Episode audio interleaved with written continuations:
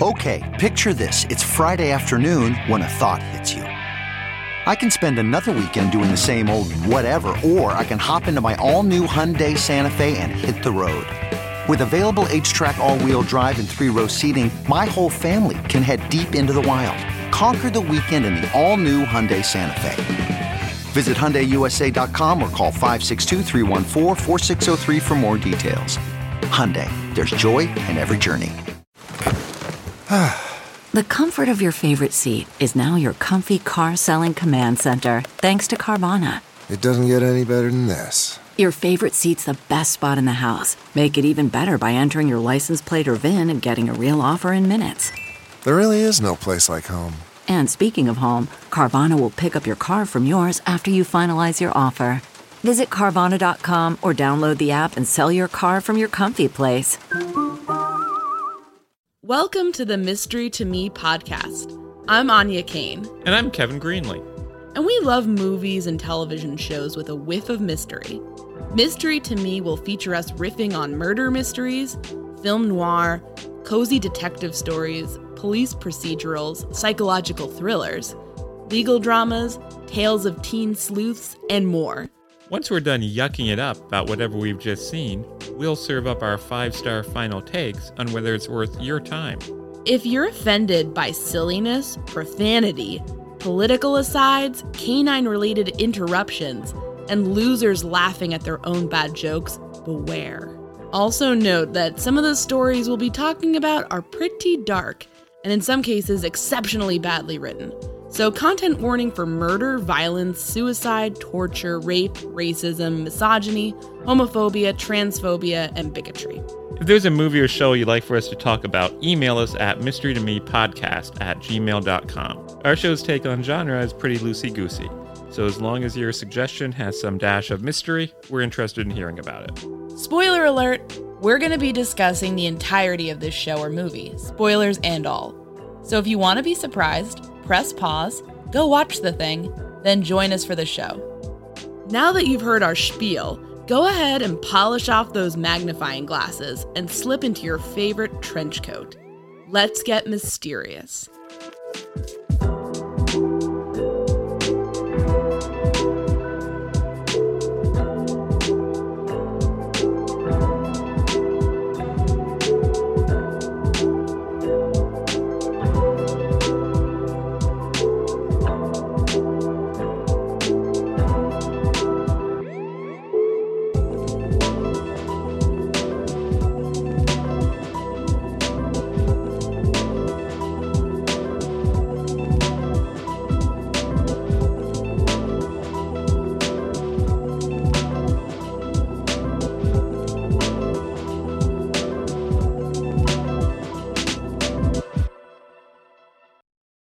So, Áine, what did we watch? We just watched, upon your repeated insistence, Fit to be Tied, which is how I feel about you right now. Uh, the second episode of the first season of Beverly Hill Buntz, or Beverly Hills Buntz. Uh, uh, the the second. shut up. You're so overwhelmed I, by I'm this so program. mad at you. I'm so mad at you. This first aired on November 29th, eight- 1987, and it should have stayed in the past. And, and let me like, let, let me just moments before we started recording, I, I mentioned that there's another half hour police show from the, the same era called Hooperman, and you said. I think you made a joke say, "Oh, Pooperman," and I. this is this is the type of humor. This is the type of she saves the best stuff for the podcast. That Pooperman gag, You- Maybe So- you're just an unclear mumbler. and I said it, it stars, of course, John Ritter. Everybody loves John Ritter. You said, "Who's John Ritter?" And I said, well, "He was on Three's Company." And you said, "What was Three's Company? What was Three's Company? How how how do you live in this culture and not be aware of Three's Company?" Because I am not of your time. I'm much younger than you. I'm much hipper. My references are much more sharp and apt in this modern day world. You're just living in the past, man. You're living in the fucking past. You're watching Beverly Hills Buns. Well, we'll get back. We'll get back to that in a moment. So Three's Company was the show where uh, John Ritter, playing Jack Tripper, uh, lives with two uh, attractive females, and the moralistic, uh, leering landlord uh, only allows this because he's led to believe that Jack is a homosexual. And they get all sorts of wacky mishaps and misunderstandings. And it's kind of relevant here because the show lasted a while, kind of ran its course. And then they said, well, why don't we do a spin off of Three's Company? We'll call it Three's a Crowd, where Jack is now married to another woman. Uh, or pardon me, he wasn't married to her, he was living with her.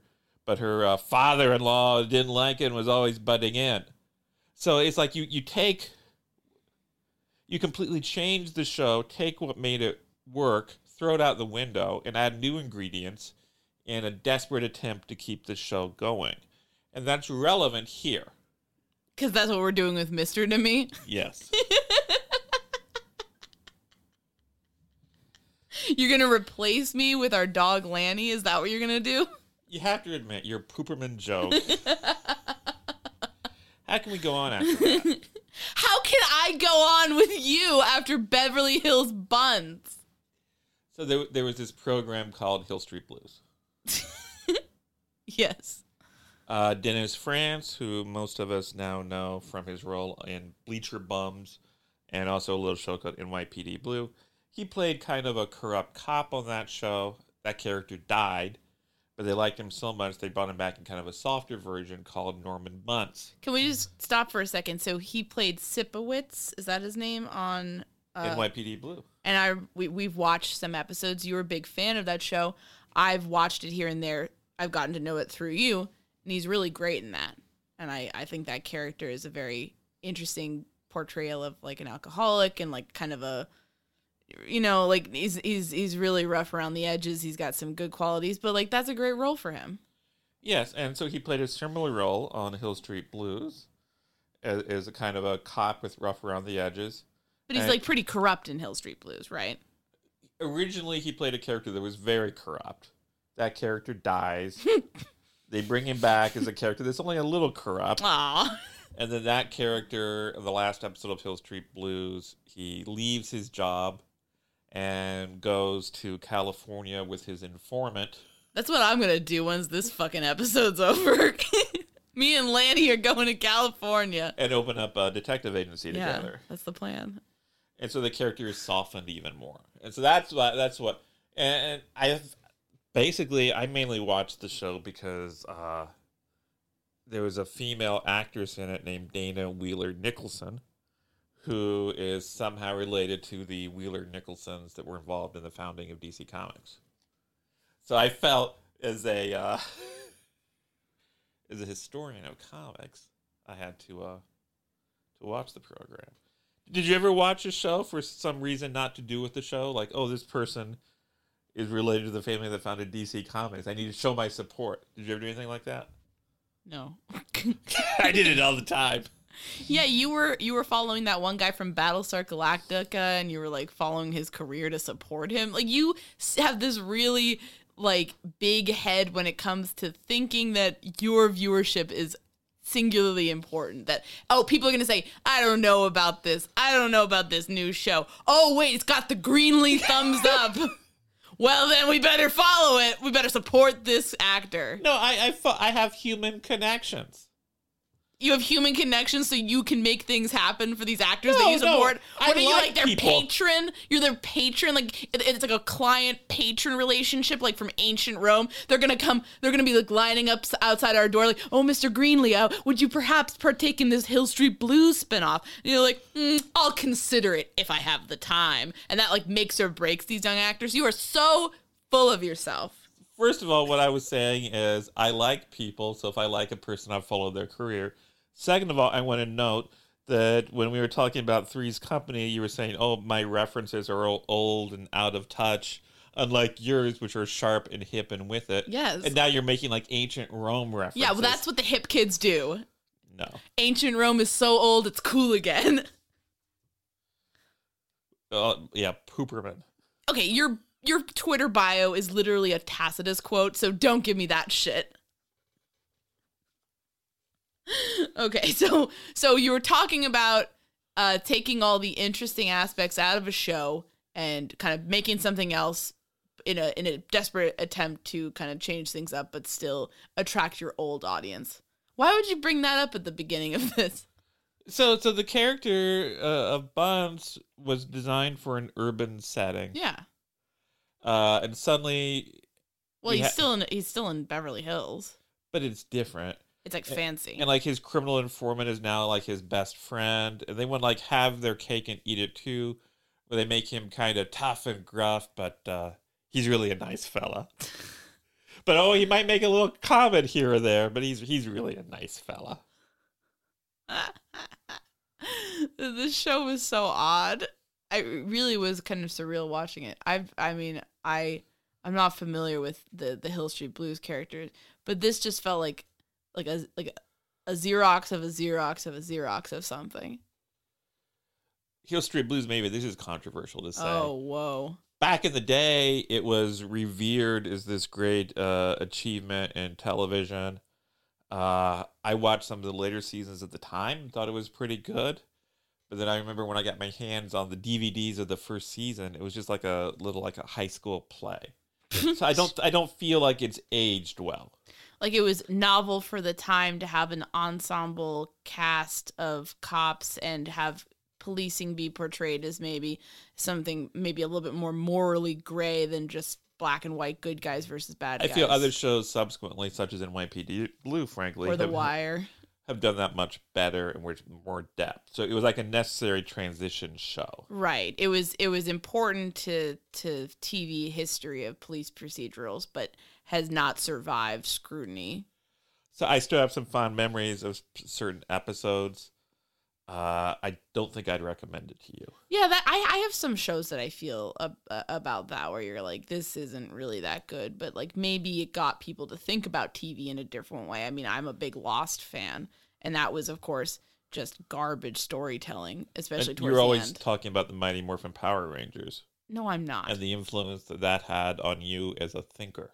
All I know about the Mighty Morphin Power Rangers is that in when I was in elementary school, all the boys in the class were obsessed with that, and I rightfully, uh, as a as a budding young feminist, said that's just dumb boy shit. I don't know. I don't want to know about that. They were always telling me, well, you can be the pink Power Ranger, and it's like, why the fuck am I having to be? I want to be. I mean, my favorite color is purple, so you're just how how how minimizing, So how did- so- insulting. So, it truly did influence you as a thinker. no, it didn't. Was it, was there a purple Power Ranger? I don't know. But I mean, I would rather be that than the pink Power Ranger. Why do I have to be pink just because I'm a girl? That's that's fucked up. Hey, you should be purple. I should be purple. I should be whatever the fuck I want. That's right. It's a free country. Yes. Precisely. I don't want to be I don't want to be boxed in by this fucking patriarchal bullshit. No, I'm just kidding. I I never watched Power Rangers. I don't think my parents let me because I think it was considered kind of uh, like violent or something. I don't know. So they thought it would be too much for you. They, thought they, they the didn't want me to get any ideas. They thought it'd give you like nightmares. they thought I'd probably start being really violent. No, I'm just kidding. Yeah. Yeah, thank God that never happened. pull pulls collar. No, it's uh so let's let's shall we talk about Buntz and can we also talk about how this came, how this bullshit boomerang back into our lives cuz it's not like we've talked about Hill Street Blues recently. That's not how we figured that's not how we thought about this. There's a very specific trigger point that we encountered that led us into the arms of Buntz. And the interesting thing about this particular trigger point is I have no idea what the hell you're talking about. Refresh So- my memory. So we recently we we're always looking for Kevin and I like to have little snacks as a treat. We like like a little evening snack sometimes. So there's a Oh. couple of different places where you can go around Indianapolis and you know it depends on what you're feeling, what you want to do. You, know, you can have custard, you can have pie, you can have cakes. What are we you know, what are we going to get? There's a huge variety of ways to wreck your health and become obese. Exactly. And we explore them all. Yes, we're both very unhealthy people. And so, what we ran into recently, there's a place called Nothing. The name is an actual pun. Nothing Bundt Cakes. Haha. It's like those cakes with a circle that are like a circle with a hole in the middle, and and they're pretty good. But so when we when we came across that, Kevin like his eyes like rolled back went totally or like his pupils expanded his eyes went totally black and he started rattling off this nonsense about how the guy from hill street blues and nypt NYPD Blue was this Buntz guy, and he went to you know he went to L he went to Beverly Hills with his friend, and they you know they just totally softened the show, and it was you know just a comedy, and I I was scared, so I I you know I said okay we can watch it when you get home, sweetie, it's okay, it's gonna be okay. I'm like patting his back. He's just like babbling from the back seat because I had to drive us home after that. It was just a nightmare. But yes, the bundt cakes fucking nothing bundt cakes ruined our lives even more so than a dessert place will normally that's what happened. Okay, so I have no recollection of that event. Uh, Yeah, and- I know you blacked out. You didn't remember a week after that. It's like it was like a fucking like you're like a like a sleeper like agent that like has like come online, but now you just want to watch really bad 1980s shows.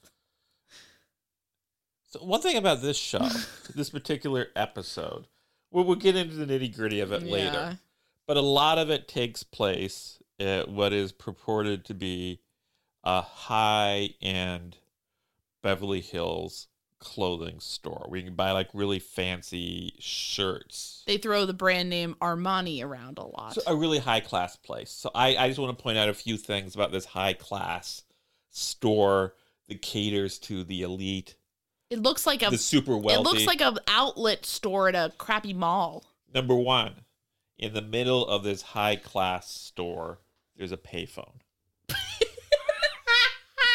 So you can call your butler on the fly. Is is this realistic? You've been in more high class stores than I have. I don't think I've been in a lot of high class stores. I mean, I like like I really I just want to emphasize that I have not. I I go I'm a I'm a I'm a Target lady. I'm a TJ Maxx lady. But yeah, this looked more like this looked like this looked like for people who may I don't know if this was a national chain, but like this the like TJ Maxx was bargain bin prices, but you could get some pretty good stuff.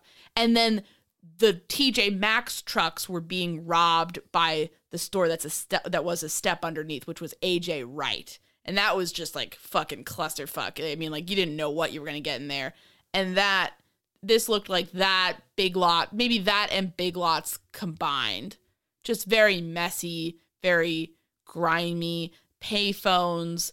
Uh it, it, it did not have the appearance of a a, a haute couture clothier. That was my take. And then number two, uh, they they kind of play this. I think it was supposed to be funny, but also was supposed to be somewhat plausible. That in the middle of this store, they would take a lot of ties from a, a man who owned those ties. And they were stained. And they were stained ties, and they would offer them for sale. Is that real? That seems like something you'd find in a thrift store. That that that seemed even sub thrift store. I don't think most thrift stores want to take anything dirty. That's gonna that's gonna turn people off. It- that just seemed bizarre. Uh, and and like you can you can do resale, but I mean like I uh, I mean like wouldn't that kind of damage your relationship with other vendors if other like if Armani comes in and they're like our suits are right next to a bunch of like just like stained ties that you like got from an estate sale or something. Do do we want our stuff associating with that? I wouldn't. And they also sell like underwear and socks. But I guess that's That's not that weird. But at one point, ugh, there's so many retail questions with this. At one point, the manager of the store tells, I'm just gonna call him Sipowicz, Buns. His name is Buns. Buns. He tells Buns, "Hey, you better get you. You know, you suck at selling suits, I guess, or shirts or whatever. Uh, why don't you go in the underwear and clo- uh, sock section to sell things there? Nobody wants to. You wouldn't have somebody working on commission in that section. I mean, like people are just gonna be like." Getting whatever size like like there's no like trying i mean what are we doing here that's my question what the fuck are we doing here Yeah, I can see where you maybe want someone's opinion. Does this this suit or that suit look better? But yeah, you, you, I want dark socks. I want underwear. I, I don't. Uh, the last time I was buying underwear, uh, we won't even go into that. God. I mean, and I'll say they they were talking about six percent. They were they were they were talking about they were uh they were getting six percent shrink, which means inventory disappearing, which is often due to uh theft, and that that's a very high margin of shrink.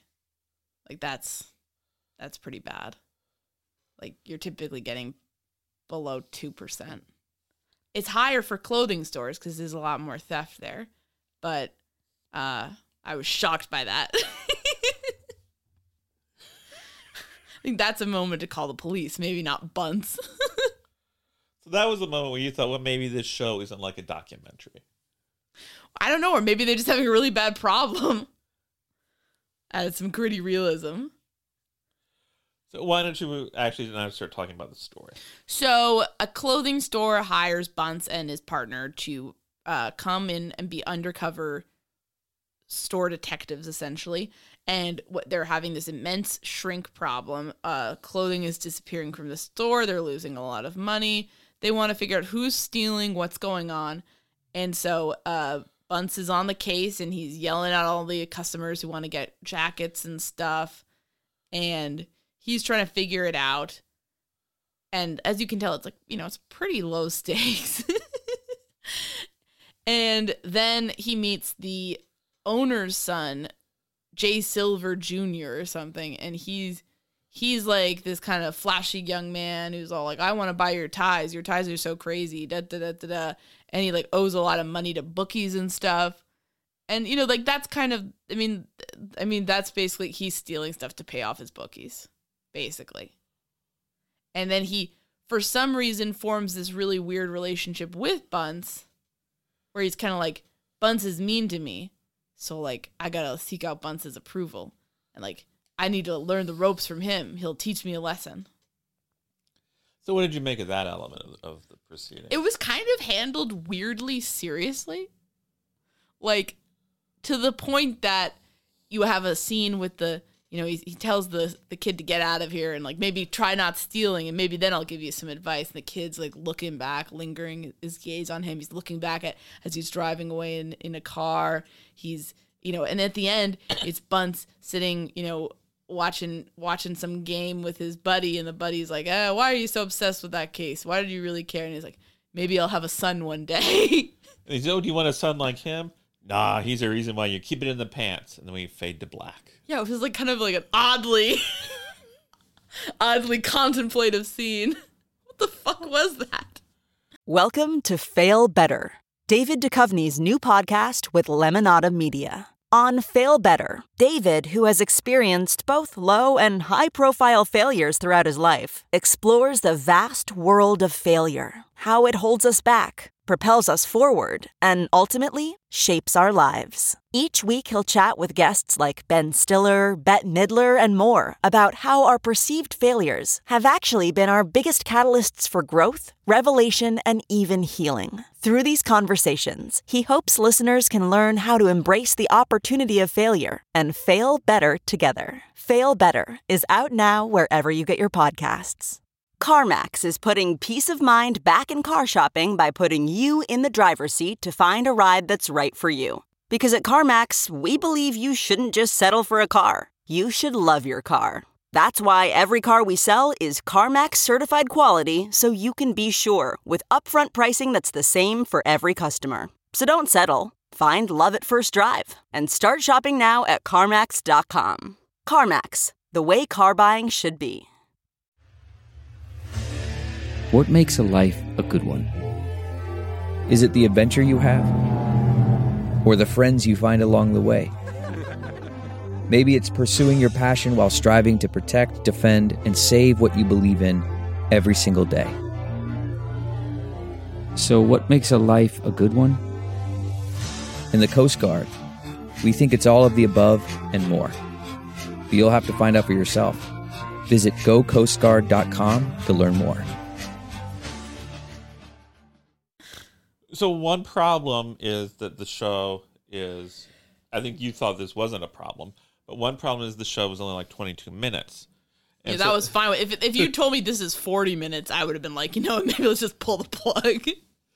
But the problem is you have to set up the story, have your little attempts at humor, and then introduce this character and have him form some sort of genuine relationship with Buntz all in 22 minutes.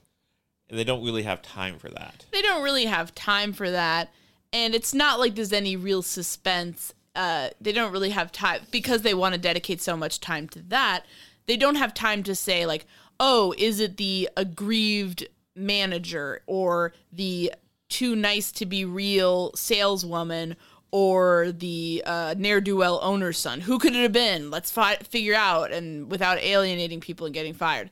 Like, so they don't really have any time to, like, you know, but they also waste a lot of time. They waste a lot of time on just kind of dumb stuff and oh, haha, isn't it funny that Buntz's partner's really good at selling clothing and he's really bad? You know, like they just kind of it felt like it, it was a very leisurely meandering pace some of the dialogue felt oddly naturalistic like I, I, you know like it wasn't all horrible but just in terms of writing that was Some of the people who worked on the show went on to do NYPD Blue. yeah so i could see There's talent here. there's talent here i thought yeah I, so, some of the dialogue was shockingly sharp it felt like you were kind of like wow that actually sounds like something somebody would say and i'm seeing it on nothing bunts cakes or whatever and that's surprising but i was like kind of impressed with that so how did they get how did how did they get hired from Buntz to to, to nypd blue Uh, they worked for Steven Bochco. So they, they went from uh, Hill Street Blues to uh, this program, and then eventually, uh, I'm not gonna lie. I know I busted this episode's balls a lot, but I was almost impressed that they had the guts to try to have an emotional core to this very silly premise and show. it sounds to me, I mean, I it sounds to me like you've got a little mild case of Buntz fever. It sounds to me like you'd watch want to watch more episodes. I don't think I'd want to watch more episodes, but I will say like it's one thing to just be kind of revel in your lack of ambition, and it's one thing to be a very flawed creation, but have some ambition. I don't think they fulfilled said ambition or even came close. But the fact that you see somebody like at least trying to do something makes me a little bit more appreciative of it than something that's like just doesn't give a shit. So, I mean, I'll say that in its favor. I think you often say when we're watching things that you would prefer something, try something a little bit more ambitious and fail than just do the same old tired stuff. yes. Yeah. And I, I think I, I tend to feel that way. And, you know, I was, I was like, you know, good for them. They didn't get there. They missed the bus. They missed were the Buntz trying. butts, but they were the Buntz bus, whatever. They were trying. Just like I'm trying to speak. it's not going well, but It's we're not. It's we're- not. You're yeah, really struggling. You're I'm struggling, but we're trying and we're getting something done. So you've never seen Three's Company. no. So if I say, "Oh, Mr. Roper," I- Mrs. Roper, Chrissy Snow, You just see. I'm just scared your eyes are gonna roll back again, like when we were in the Nothing Bundt Cakes parking lot. and again, just for the record, that never happened. No, it did. Speaking in tongues, it was frightening. Uh, you're what they call an unreliable narrator. so, does this make you curious to watch other Buntz episodes? Does it make you curious to go back and watch Norman Buntz on Hill Street Blues? I mean, I not curious enough to like actively advocate for any of that. No. You know, I can give a little compliment to something and not be like, you know, oh yeah, I want to I want to really re- revel in this. My question was what was the what was the reaction to this?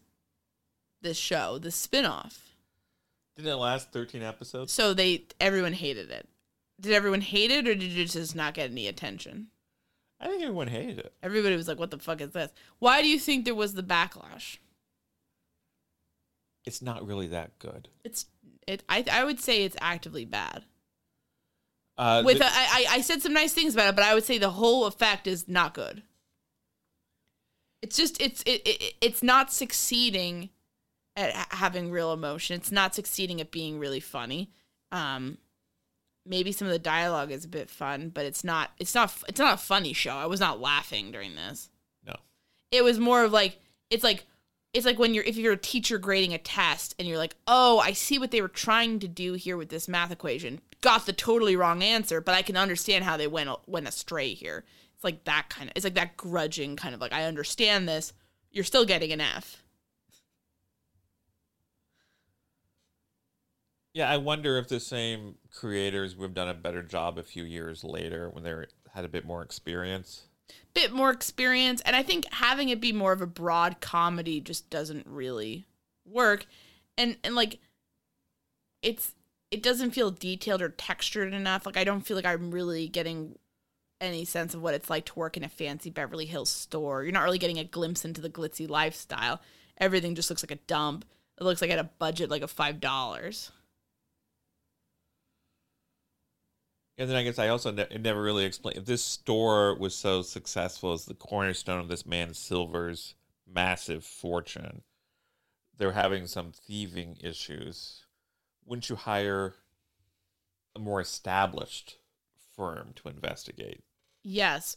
Yeah. Or, you know, and, and like having it be, yeah. And then the manager admits, oh, I've been, it's been 6% shrink, but I've been reporting 3%.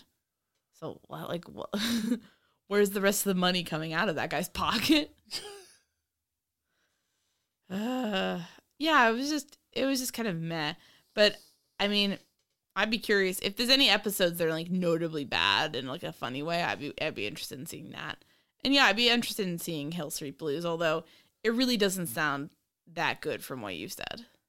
Sounds like it was maybe important, but has not held up. I, I think you know I could show you an episode or two of Hill Street Blues that uh, would blow you away. Blow my mind. Yeah. I become blue blooded. I assume that's what the fans are called. Uh, there was also a show called Bay City Blues about uh, a minor league baseball team. and then NYPD Blue. Too many blues. Too much blues in the night. Yeah, too much blues in the night. Blues Clues. That was a favorite of mine. A small how, child. So how did that show affect you intellectually? Uh, made, made me think of objects as having their own personalities, I guess. Because it's like all like, you know, like the mailbox is a person and talks, and the salt and pepper shakers have a child, paprika together. It's crazy. Very trippy. I didn't watch that because I was reading books and watching adult programs. Yes, because you're much older than me. Congrats. Have we bunced out? I think so. Feel me? Uh, and of course, at, at least in this particular episode, when you feel that Dana Wheeler Nicholson was criminally underutilized. Who is she? Was she the blonde secretary? Yeah. Oh, yeah. Yeah. I mean, she didn't have it. She just had one line, basically. And according to Wikipedia, she is the granddaughter of Malcolm Wheeler Nicholson, who founded DC Comics. So I had to watch it. I would say that Fit to be Tied ties itself up in knots, attempting to inject an emotional core to a silly premise. But the end result is a TV program with a marked down feel. Thanks for listening this week. I'd like to give a special thanks to Kevin T. Greenlee, who's no relation to me. He's the guy that composed the great music for this podcast, and you can find him on the web at kevintg.com. You can follow us on Twitter at mystery to me. That's mystery underscore to underscore me underscore. And at mystery to me podcast on Facebook and Instagram. And you can always send us recommendations and feedback of any kind at mystery to me podcast at gmail.com. We're not teens setting up Hotmail accounts in the early 2000s, so all of those spell out two as T O. Thanks so much for listening.